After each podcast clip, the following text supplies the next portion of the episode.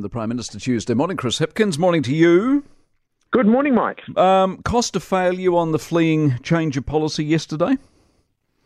I think the police have acknowledged that in changing their fleeing drivers policy several years ago, the pendulum has probably swung too far away from holding those people who do that accountable. The government's currently in the process of changing the law to actually put greater penalties in place for people who flee from the police when the police are asking them to stop. I think the police changing their pursuits policy so that more of those drivers are pursued um, is probably you know overdue. It is probably something that they yeah. needed to do. Ultimately, those are decisions for the commissioner, um, but I'm certainly I'm certainly um, supportive of the changes that they announced yesterday. Coster too soft.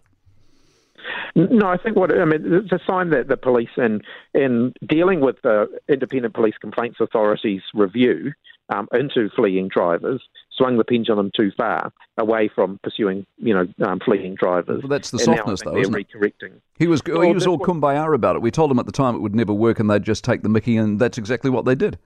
But that didn't come out of nowhere. That came out of an, an IPCA report.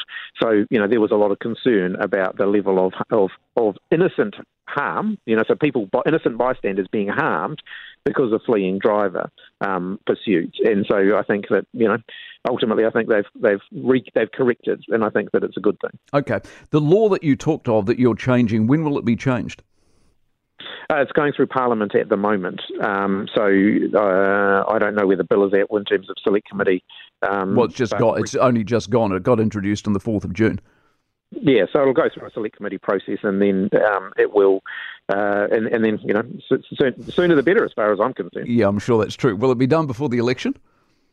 Well, ultimately, that's up to the up to the parliamentarians on the select committee in terms of how long they take to. Um, yeah, but you, are rising on the 31st of August. My suggestion is you're probably going to run out of time, aren't you? Well, we are running out of time in terms of the overall legislative program. There's no question about that. There's a lot of legislation before Parliament at the moment. I'm sure this will be a priority. I, am um, sure MPs will give it priority. I can't guarantee that it'll be through before the election, though. Doesn't that sort of sum up your attitude to crime in general? It's sort of like you'll give it a go, but you might run out of time. Oh, well, never mind. Uh, well, no, uh, Mike, we also get criticised, including by people like you, for rushing laws through Parliament without sufficient scrutiny. So we do have to get the balance right here. This bill will go through a select committee scrutiny process, um, and and then it will be passed into law. Is the bill too soft, increasing the period of licence disqualification after a second conviction? Why a second conviction? Um, we've got we've got to make sure that this law is not completely inconsistent with other laws that are on the books as well. So um, it does significantly increase the penalties for people who fail to stop. Um, it does um, it does get more severe as you go along. So if you do it, like the more more times you do it, the worse it gets.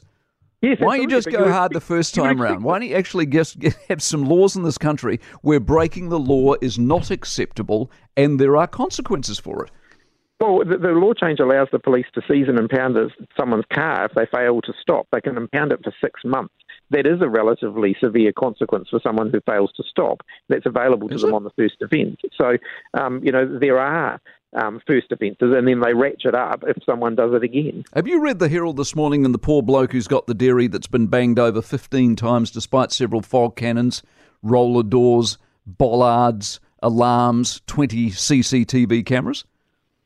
Um, I haven't read that particular story, but I've certainly spoken to um, small business owners and visited small business owners where they have been um, victims of that kind of offending, and it's, it's an utterly unacceptable position for them to be in. Does it indicate that a bloke who can be hit 15 times with all that security, that your answer, i.e., the security, millions more of which you rolled out yesterday, doesn't work? It's certainly not the ultimate answer. So making sure that we're providing support to businesses so that they can be safer um, is is only is, is it is a, a, short term measure. It provides them some more reassurance, some more safety, some more support. Ultimately, we've got to reduce the level of offending in the first place. Mm. We've got to make sure that those who are doing the offending are held accountable for their actions. Any we've sign that that's happening? On the beat doing that. Well, we've got more police on the beat doing that. If you take ram raiding, for example, we've talked about this before. If you look at the number of offences, you know, 698 prosecutions in the last year and a half for um, ram raiding, 282 referrals, youth referrals, so that's young kids who are being put into the justice system and the youth referral process. That is evidence that the police are actively pursuing this. They're going and finding the young offenders yes. and they're holding them accountable. And that, I think, is the crux. And we've talked to Kiri Allan about this, talked to Ginny Andersen about this, and no one seems prepared to have a go at the, and I think even Coster's got, got close, no one's prepared to have a go at the judicial process. In other words, yes, the police are rounding them up, and yes, the police are doing, with their resources limited as they may be, the very best they can. By the time they get to court, there are no consequences. Why doesn't somebody in your government stand up and send a message to the judicial process it needs improving? I've said very clearly I'm not ruling out further legislative change in terms of you know um, how we deal with youth offenders in this in this space in particular. Is that going to happen so before we'll, the election? Um, we'll we'll continue to work through the options ahead of us. So is that a um, no? Well, there aren't simple options here, Mike. You're dealing with some kids as young as 12, for example, who are involved in this offending. Well, and I don't want, so I don't, what? I don't, well, I don't simply want to write them off and say that they're going to be lifelong criminal offenders. Yeah, but the, pro- the problem with not writing them off, Chris, is that this is where we end up with. Six years on, we just, they're taking the piss, and everybody knows it. The only people who don't seem to know it are you, Ginny Andersen, and perhaps the judicial process. No, it just means we take a longer term view. And 10 years from now, I don't want to see some of these young offenders go on to be hardened criminals. And then people say, why didn't someone do something about that to stop them So it's okay hardened? if they ram raid in the meantime while they eventually get to some utopia that you see in a decade's time? Absolutely not.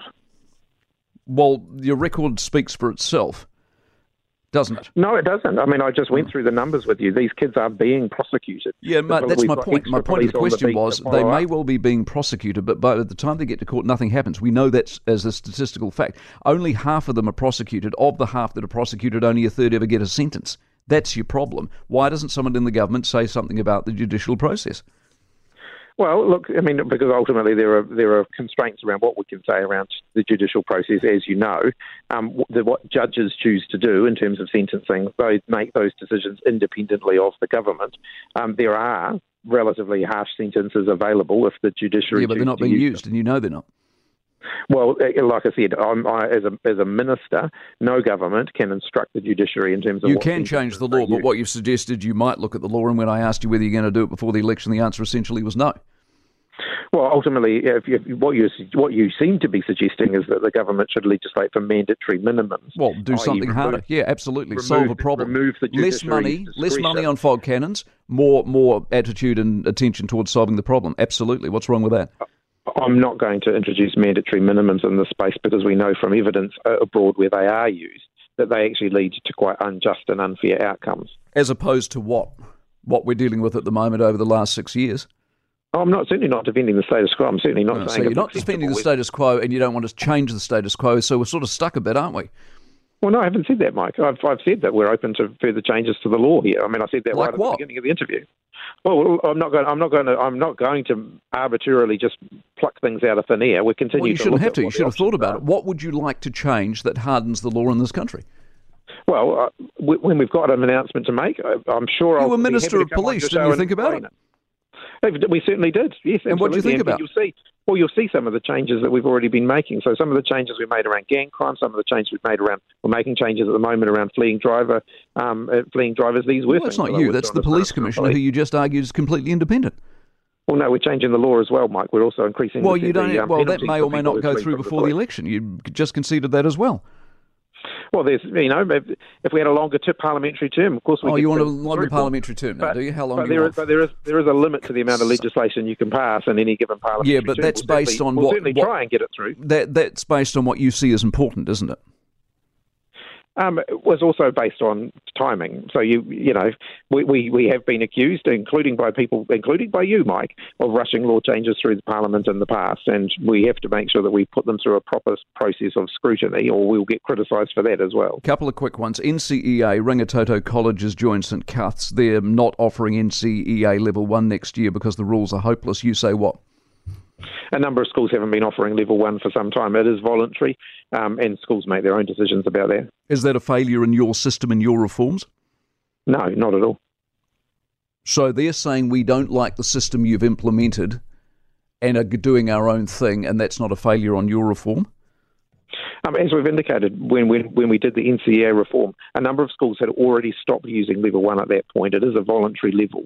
Um, we, we've got more levels of NCEA than most other countries. Most other countries would have two Okay. levels. So, so you're happy with three. it? You're happy It is a voluntary level. I'm, I'm, I'm relaxed about that. Okay. The vaping poll you might have seen on TV3 last night, the vast majority of us want to do something about banning vaping. Australia is, we're not. Are we going to change our mind? Yeah, I've asked the Minister of Health to come to Cabinet with some further options on what we can do on that. I, I definitely think we need to do more in that area. Um, so um, the Minister of Health is going to be bringing forward some more proposals on that. Before the election? Uh, certainly, I think we should, we'd be in a position to announce what we're doing before the election. But perhaps not change anything before the election. Well, we might be able to get a bill introduced, but you know we are getting closer to the election now. Appreciate your time as always. Chris Hipkins, Prime Minister. For more from the Mike Hosking Breakfast, listen live to News Talk ZB from 6 a.m. weekdays or follow the podcast on iHeartRadio.